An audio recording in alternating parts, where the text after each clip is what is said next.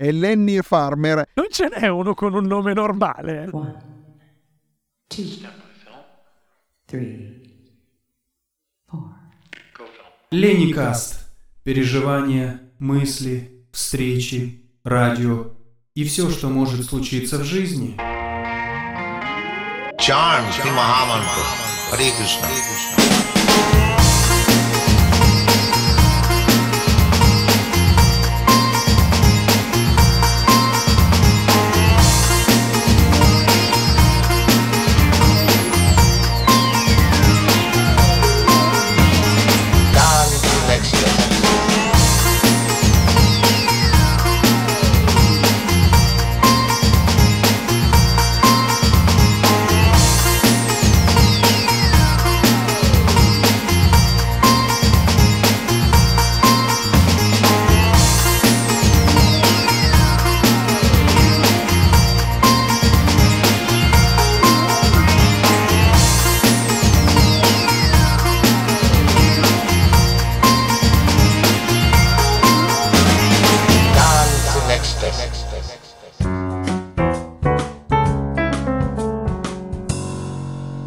Hari Hari Bol, carissime amiche ed amici di Lennycast, ben ritrovati all'ascolto di questo nuovo episodio. Quando Viviana mi ha proposto il tema per questa puntata, partendo da un fatto di cronaca, ho subito acconsentito, anche perché avevo preparato una mia personale riflessione che non si discosta molto da quello che la stessa Viviana ci racconterà. E come gli anglofoni usano dire, great mind, think alike. Da questo episodio diamo il benvenuta alla nuova voce che entra a far parte del cast, la poetessa Anna Martinenghi. Dopo un lungo corteggiamento da parte di Viviana e da parte mia, alla fine, o forse per sperimento, ha accettato di lasciare le sue tracce poetiche, e non solo, all'interno del nostro podcast. Una nuova voce, come dicevo, una voce femminile, perché diciamocelo francamente, le donne si fanno meno menate rispetto ai maschietti e soprattutto hanno cose molto interessanti da dire. Cari uomini, impariamo ad ascoltarle, ma ascoltarle sul serio, ne rimarrete stupiti. Parola di Lenny Farmer. As always, vi ricordo la nostra pagina Facebook, seguiteci, lasciateci un mi piace, ma soprattutto è un luogo dove potete commentare gli episodi ed interagire con tutto il cast. Inoltre, l'Anycast è disponibile sulle maggiori piattaforme di streaming dove trovate questo e gli episodi delle stagioni precedenti. Per citarne alcuni sono Spotify, Audible, Deezer, Apple Podcast oppure per i più tecnologici potete ascoltarci attraverso gli smart speakers Google Home e Amazon Alexa. Buon ascolto!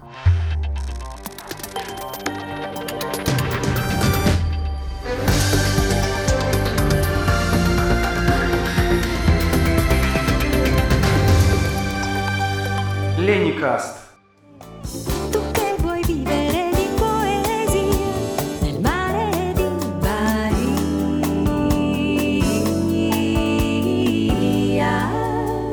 Cosa ci faccio qui? Cosa ci faccio qui? Non lo so. Se volete qualcuno a cui dare la colpa, prendetevela con Lenny e con Viviana Gabrini. Sono loro che con le loro lusinghe, promettendomi moltissimi soldi, questo non è vero ma mi piaceva dirlo, mi hanno convinto a fare questa pazzia. Ma prima di parlare della pazzia, mi presento, permettetemelo. Dice Paolo Conte che così come una lucertola è il riassunto di un coccodrillo, un tango è il riassunto della vita. Beh, a me piacerebbe essere il riassunto di una torta di mele, che nella vita è una delle cose che mi riesce meglio. Io mi chiamo Anna Martinenghi, sono del secolo scorso, me ne vanto, e sono un cercatore di poesia. Mi piace leggerne, mi piace scriverne, male, naturalmente faccio entrambe le cose senza grandi pretese. Ho pubblicato piccolissime cose che mi chia- piace chiamare quaderni di poesie, si intitolano Didascalia nuda, fotosensibile, parole povere, il cielo di scorta e altre offerte della settimana. Poi è arrivato il Covid. E oltre alle torte di mele che vabbè so fare bene, ma non bastavano, ho pensato che in quel momento avessimo davvero bisogno di, di poesia, di riflessione. E ho lanciato un appello su Facebook, una di quelle cose matte che si fanno in quei momenti, in quei momenti lì. E in una notte mi sono arrivate poesie, racconti, pensieri, immagini, poi il giorno dopo, il giorno dopo ancora. Ed è nato Contatto nel 2020. In fretta e furia autopubblicato un'antologia poetica anti-Covid, di cui andrò sempre fiera, perché ha rappresentato una vera e propria esercitazione pratica di poesia. Tante persone hanno partecipato, tante persone mi hanno aiutato, due in special modo che voglio nominare Giorgia Ferrari e Chiara Nobilia, grazie a loro eh, il libro si è realizzato. E ricavato è andato agli ospedali della mia zona, io sono della provincia di Cremona, che in quel momento erano in grande sofferenza. Poi nel 2021 ho vinto il premio Bukowski per la poesia inedita e ho potuto pubblicare un'altra raccolta che si intitola O2 Ossigeno e che è la mia riflessione personale sull'esperienza del Covid, ma questa è un'altra storia. Insomma, come avrete capito, a me piace la poesia nel concreto,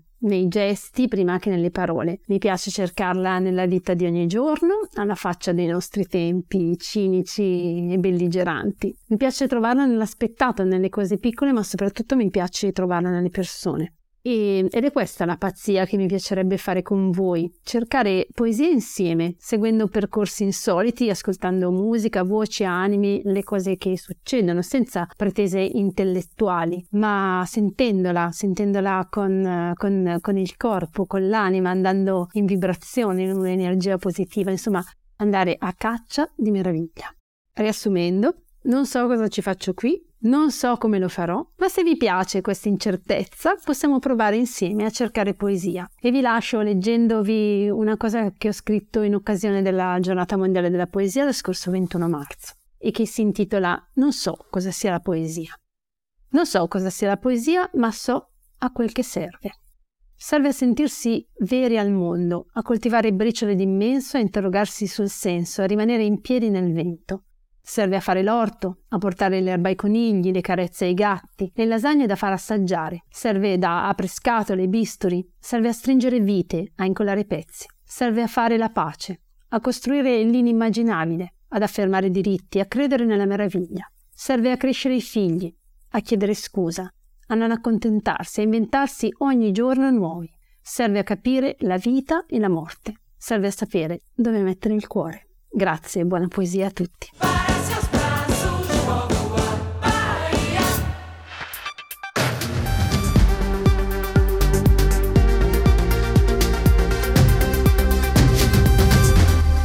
Lennycast. Caro Lenny, care amiche e cari amici di Lennycast, ben ritrovati. Io sono sempre Viviana e questo è sempre il mio bazar. Idee, ricordi, musica, film, libri, viaggi, disordine, polvere e pelo di gatto.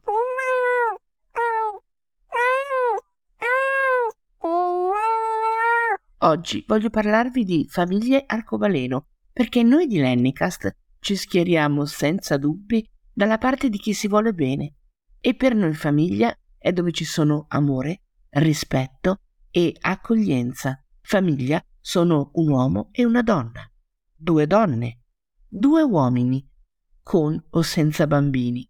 E famiglia per me sono anche una o più persone con uno o più gatti, uno o più cani, o pesci rossi, o pappagallini, o perché no, iguana.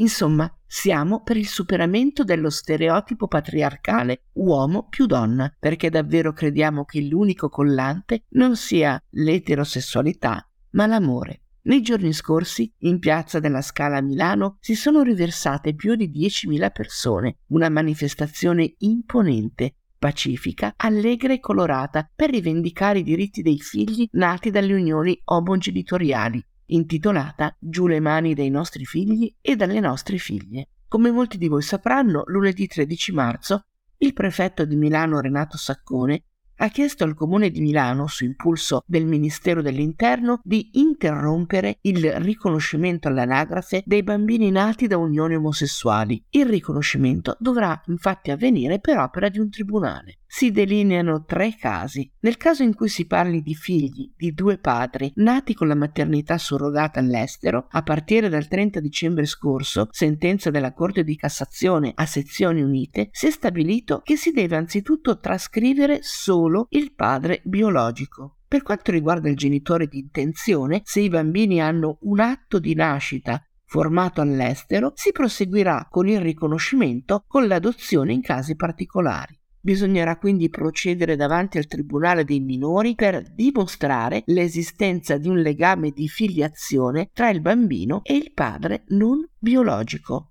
Per quanto riguarda i figli di due madri nati in Italia, grazie alla fecondazione eterologa fatta all'estero, c'è più incertezza giuridica. Da un lato, la Corte di Cassazione si è pronunciata sette volte contro il riconoscimento alla nascita. Dall'altro, la Corte Costituzionale ha chiesto al legislatore di prevedere una forma di riconoscimento tempestivo. Intanto però alcuni tribunali e corti d'appello hanno autorizzato i riconoscimenti alla nascita per i figli delle coppie lesbiche è stato proprio questo vuoto normativo che ha permesso il riconoscimento per via amministrativa a Milano e in altre città italiane. Infine, per il più raro caso di figli di due madri nati all'estero con atto di nascita straniero, la Corte di Cassazione ha sancito più volte che gli atti dei figli di due madri nati nei paesi che riconoscono la genitorialità lesbica devono essere trascritti. La manifestazione di Piazza della Scala è stata organizzata dai Sentinelli di Milano, Famiglia Arcobaleno e Cigar Gay Milano. Presenti molti rappresentanti politici di PD, Sinistra Italiana, Radicali Italiani, Movimento 5 Stelle e più Europa. Chiare le parole di Luca Paladini, portavoce dei Sentinelli e consigliere regionale. Questa di oggi, ha detto Paladini, è una piazza di reazione di fronte a un atto violento compiuto da questo governo che mina anche quei piccolissimi diritti che hanno le coppie omogenitoriali. I comuni tentano di sanare una situazione dove manca una legge nazionale. Oggi abbiamo dei minimi diritti che vengono negati. Quelli che sono i soggetti fragili, i bambini, sono i primi a essere messi in condizione di non avere diritti, proprio perché mancano le minime tutele. Se uno dei due genitori dovesse mancare, l'altro genitore potrebbe essere nessuno per il bambino. Quindi capite bene che c'è un cortocircuito. Quelli che dicono noi vogliamo difendere i bambini, in realtà li mettono nella condizione di massima fragilità. Presente anche il sindaco di Milano Giuseppe Sala. C'è un vuoto legislativo che va colmato, ha detto Sala. Questo governo sta facendo di tutto per umiliare chi non è come loro. Altro intervento interessante quello di Alessia Crocini, presidente di Famiglie Arcobaleno. L'accanimento di questo governo contro i nostri figli è vergognoso, ha dichiarato Crocini. Di fronte all'incapacità di risolvere i problemi dell'Italia si usano le famiglie arcobaleno come arma di distrazione di massa. Ma stavolta la destra ha fatto male sui conti. La società civile è già dalla nostra parte. Y ahora Music non-stop.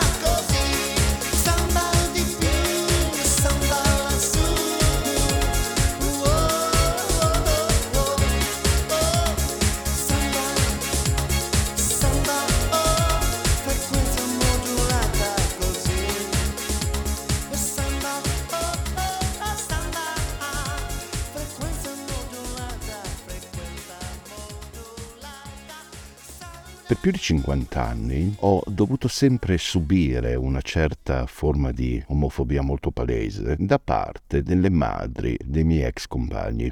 Nulla di strano, per l'amor di Dio, in un mondo marcio. In un mondo perfetto questo non dovrebbe accadere, perché io mi sono sempre posto, ma nei confronti di chiunque, con la massima apertura mentale, con eh, il massimo rispetto, presentandomi sempre in punta di piedi, nonostante la fisicità sia prorompente.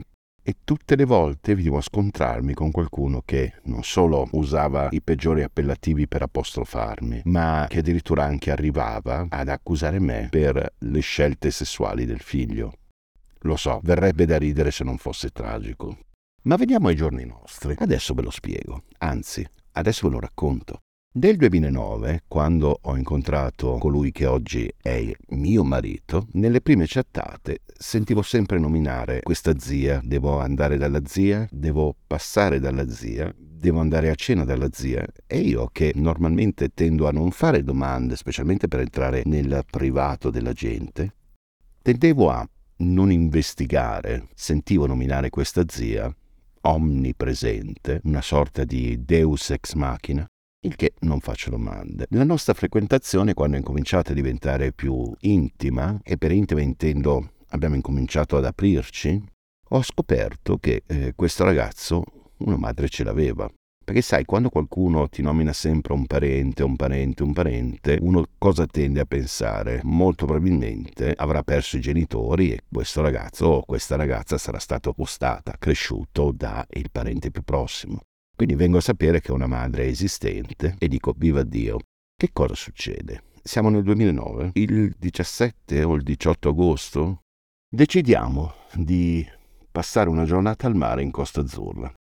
Nel ritornare, io guidavo, eravamo con la mia macchina, riceve una telefonata dove c'era questa voce di donna che urlava letteralmente al telefono, molto arrabbiata con lui, no? Perché non gli ha detto dove andava, perché non gli ha detto con chi era. E quando lui ha fatto presente non sono solo, apriti o cielo. È partita una sequenza di insulti che io li ricordo ancora oggi come se fossero capitati dieci minuti fa sono cose che ti fanno male, sono cose che ti feriscono, ti feriscono molto profondamente. E lì ti sei detto, oh mio Dio, si sta ripetendo lo stesso e identico schema. Ora, a un certo punto, io ero curioso di andare a conoscere questa madre, perché io sono del parere, e questa è una cosa che ho detto al mio all'epoca compagno, oggi attuale marito, quando tua madre sa con chi sei e dove vai, questa persona cosa vuole? Ed effettivamente lì ho conosciuto mia suocera, una persona stupenda, cioè diametralmente opposta a quello che sono state le madri dei miei ex compagni.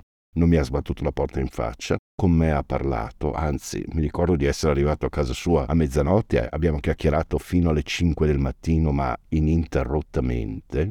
Quindi ero sconvolto da questo avvenimento. Però in background c'era questa zia, questa presenza ingombrante, attenzione sono parole che non uso a caso, che era lì come una sorta di monolite. Io dovevo capire e chiarire bene nella mia mente quali erano i giochi di forza che c'erano in, in questa strana quadrangolazione. Perché qui non eravamo io, mamma e tu. Io, mamma e tu è sta sceme guerra. Cosa succede? Lei praticamente non ha mai approvato l'omosessualità del nipote, anche perché è arrivata ad estorcergliela in un modo molto subdolo. Lei disapprova, lei è cattolica, apostolica, romana, disapprova, disapprova, disapprova. Per carità, è un problema tuo, non, non mio.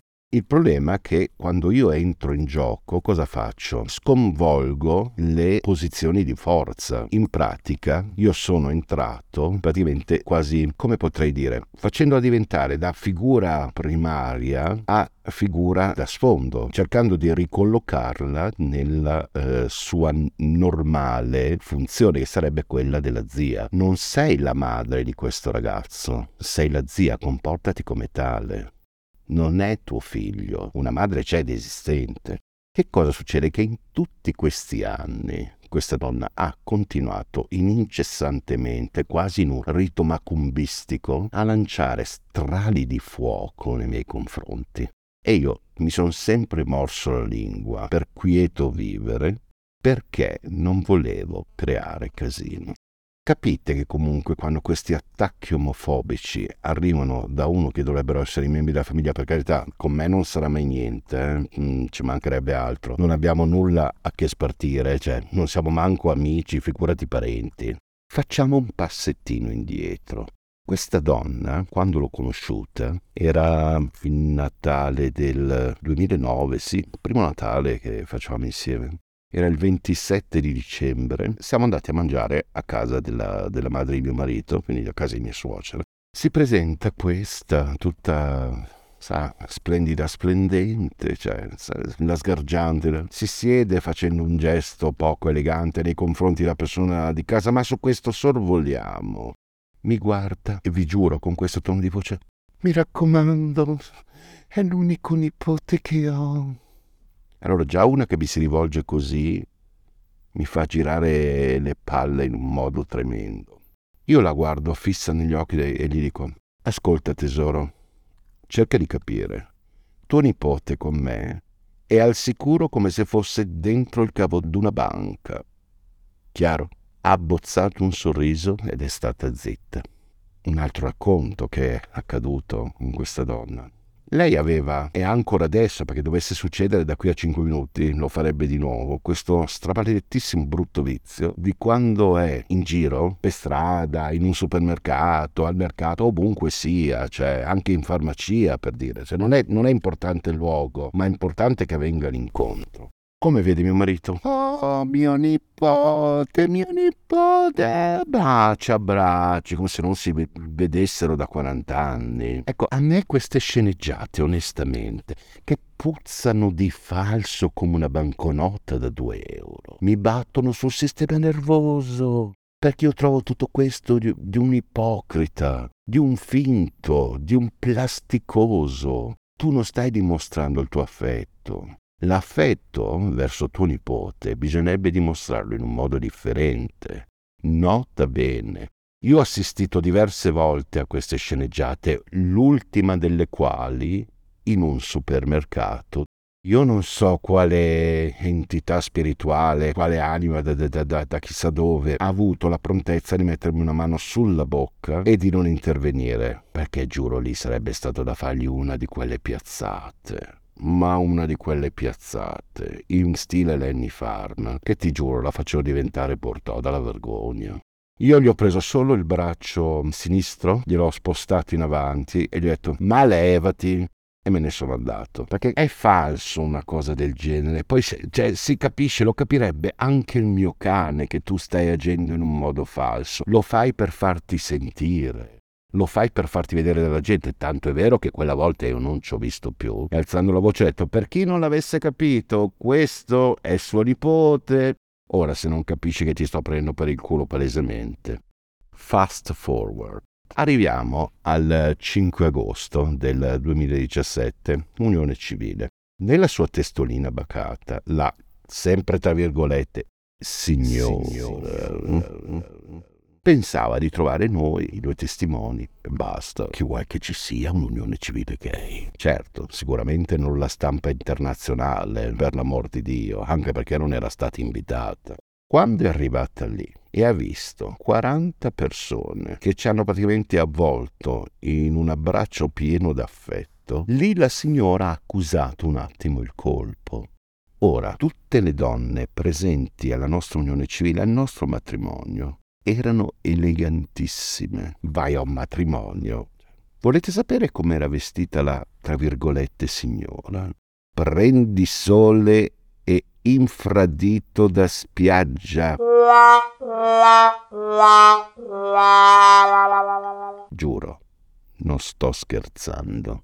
Io quando l'ho vista ho detto, oh mio Dio. E nota bene che comunque lei è una che ha armadi pieni di vestiti. Ma lei per fare ulteriormente lo spregio, ma non al nipote, a me fondamentalmente, si è vestita da barbona. Ci sono foto e filmati che lo dimostrano e io non mi sto inventando nulla. Ma non finisce qui, il bello sta per arrivare. Al nostro matrimonio c'erano anche dei colleghi di mio marito, colleghi di lavoro. Questa, con nonchalance e ad alta voce, si gira verso i colleghi di Daniele che giustamente, essendo dello stesso paese, paese piccolo, ci conosciamo tutti quanti. Ma com'è possibile sposarsi con un uomo? Il problema che mia sorella era a 5 metri di distanza dalla, tra virgolette, signora. Non aveva ben capito chi fosse questa vestita da barbona. Onestamente ha detto, ma chi è sta pezzente? Erano tutti torti. Alla fine c'è stata un'amica di mia sorella che, brancandola per un braccio, fa: Ascolta, non rovinare il matrimonio a questi due ragazzi qua. Lascia perdere. Forse è, meglio, è, me- è stato meglio così perché la giornata è stata stupenda, è stata meravigliosa. Però io voglio dire, se non hai piacere, puoi startene a casa tua. Quando ti sei accorta di, di essere l'unica vestita come una barbona lì dentro, io avrei fatto gli auguri, avrei finto un malanno, avrei fatto perno sull'infradito e me ne sarei tornata a casa. Gianni, andiamo. Questa donna, falsa, ipocrita, non ha mai avuto il coraggio di dirmene in faccia le cose. No. È molto più semplice per lei sparlare le spalle perché affrontarti, sai, uno può avere anche paura delle reazioni dell'altro. Io l'ho scritto e lo ribadisco. Cara la mia ragazza, io non ti odio, io non porto rancore, nonostante ne avrei di argomenti e qua in questa riflessione sto sintetizzando. A me fai solo pena fai solo pena. Giorni fa è arrivata a bloccarmi su uno dei social. Ma non sai che liberazione. Io vi giuro, ho stappato, vista la stagione, un tè al limone zero per festeggiare. Guardate come sono alternativo io. Cioè, mi odi ma vi segui. Quando mi incontri al paesello bello bello, ciao, come fa, come non va?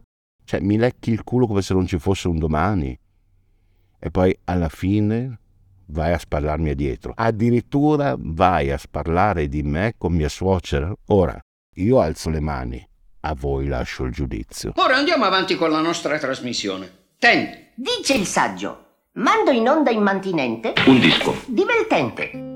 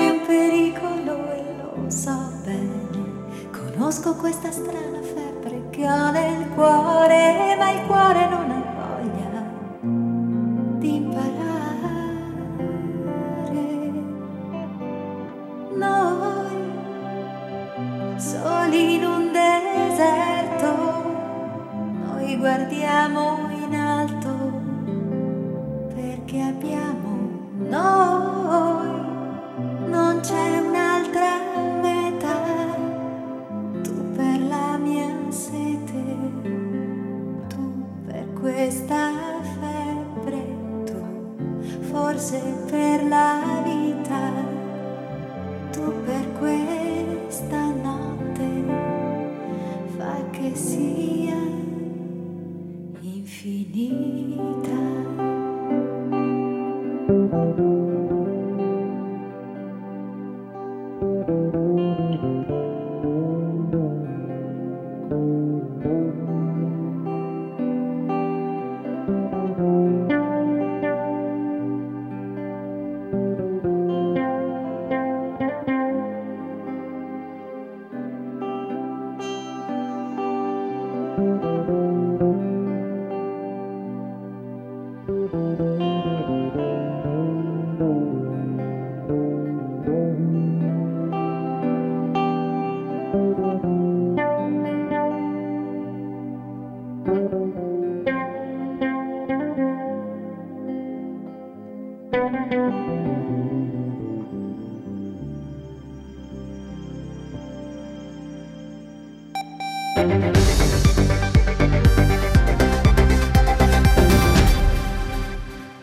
Lenicast.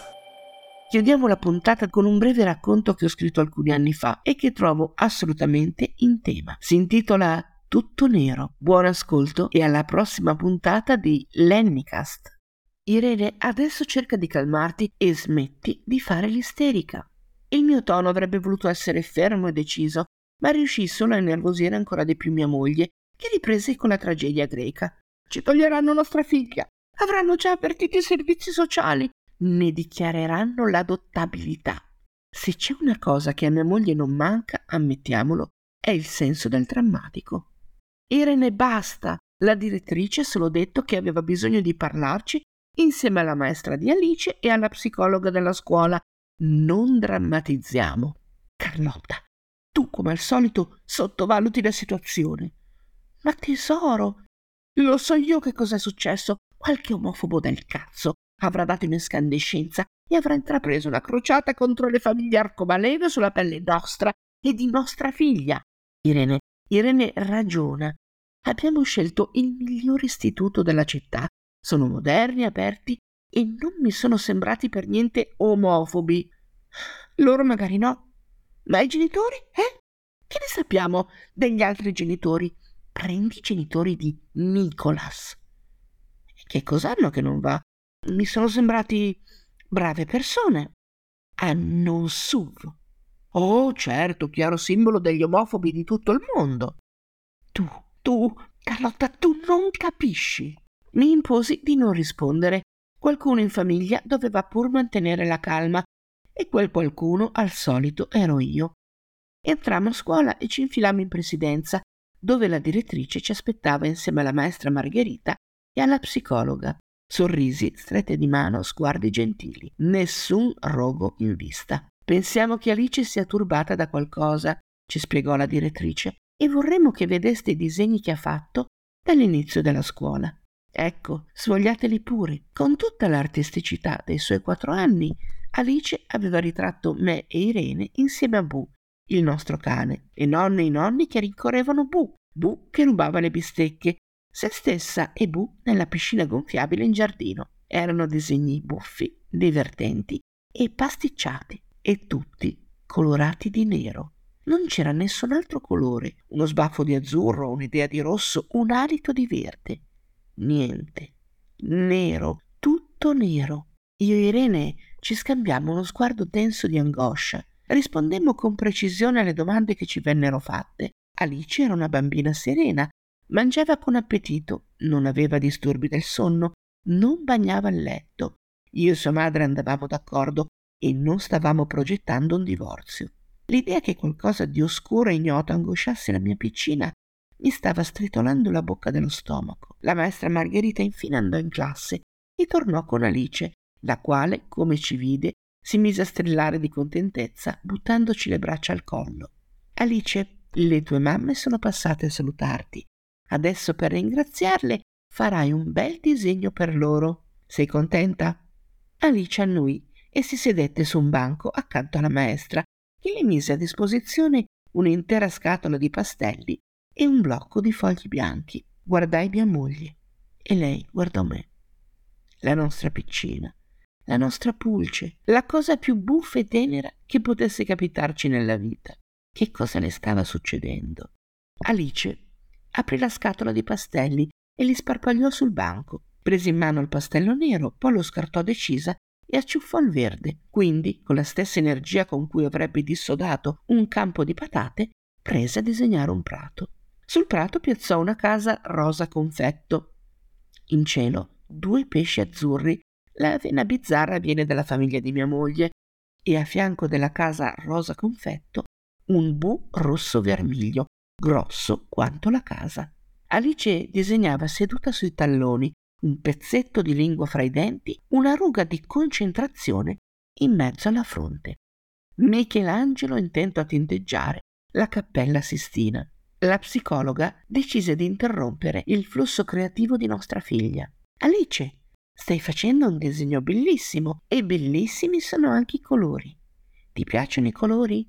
Michelangelo annui. Il rosso è il mio colore preferito. Il rosso, commentò la psicologa, è un bellissimo colore, ma ora dimmi, quando sei in classe usi sempre e solo il nero. Lo sgabello, rispose Michelangelo allungando i ricci di Bu. Lo sgabello? Con uno sbuffo impaziente, Alice si decise ad alzare la testa per guardare in faccia la psicologa.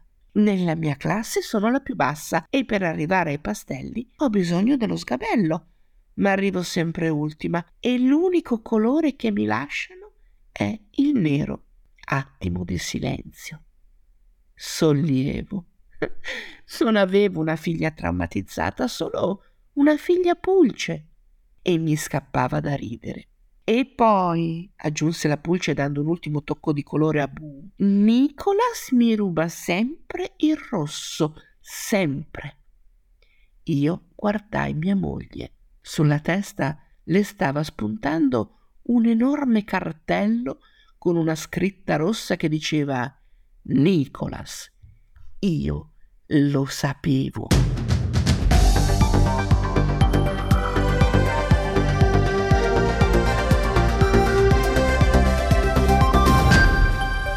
Lenicast. Bene cari amici, per questa puntata è davvero tutto. Dandovi appuntamento alla prossima, come sempre voglio ricordarvi che un po' d'amore in ognuno di noi può unire l'intera umanità in un unico ed immenso abbraccio fraterno. Vi prego di accettare i miei più rispettosi omaggi. Hari.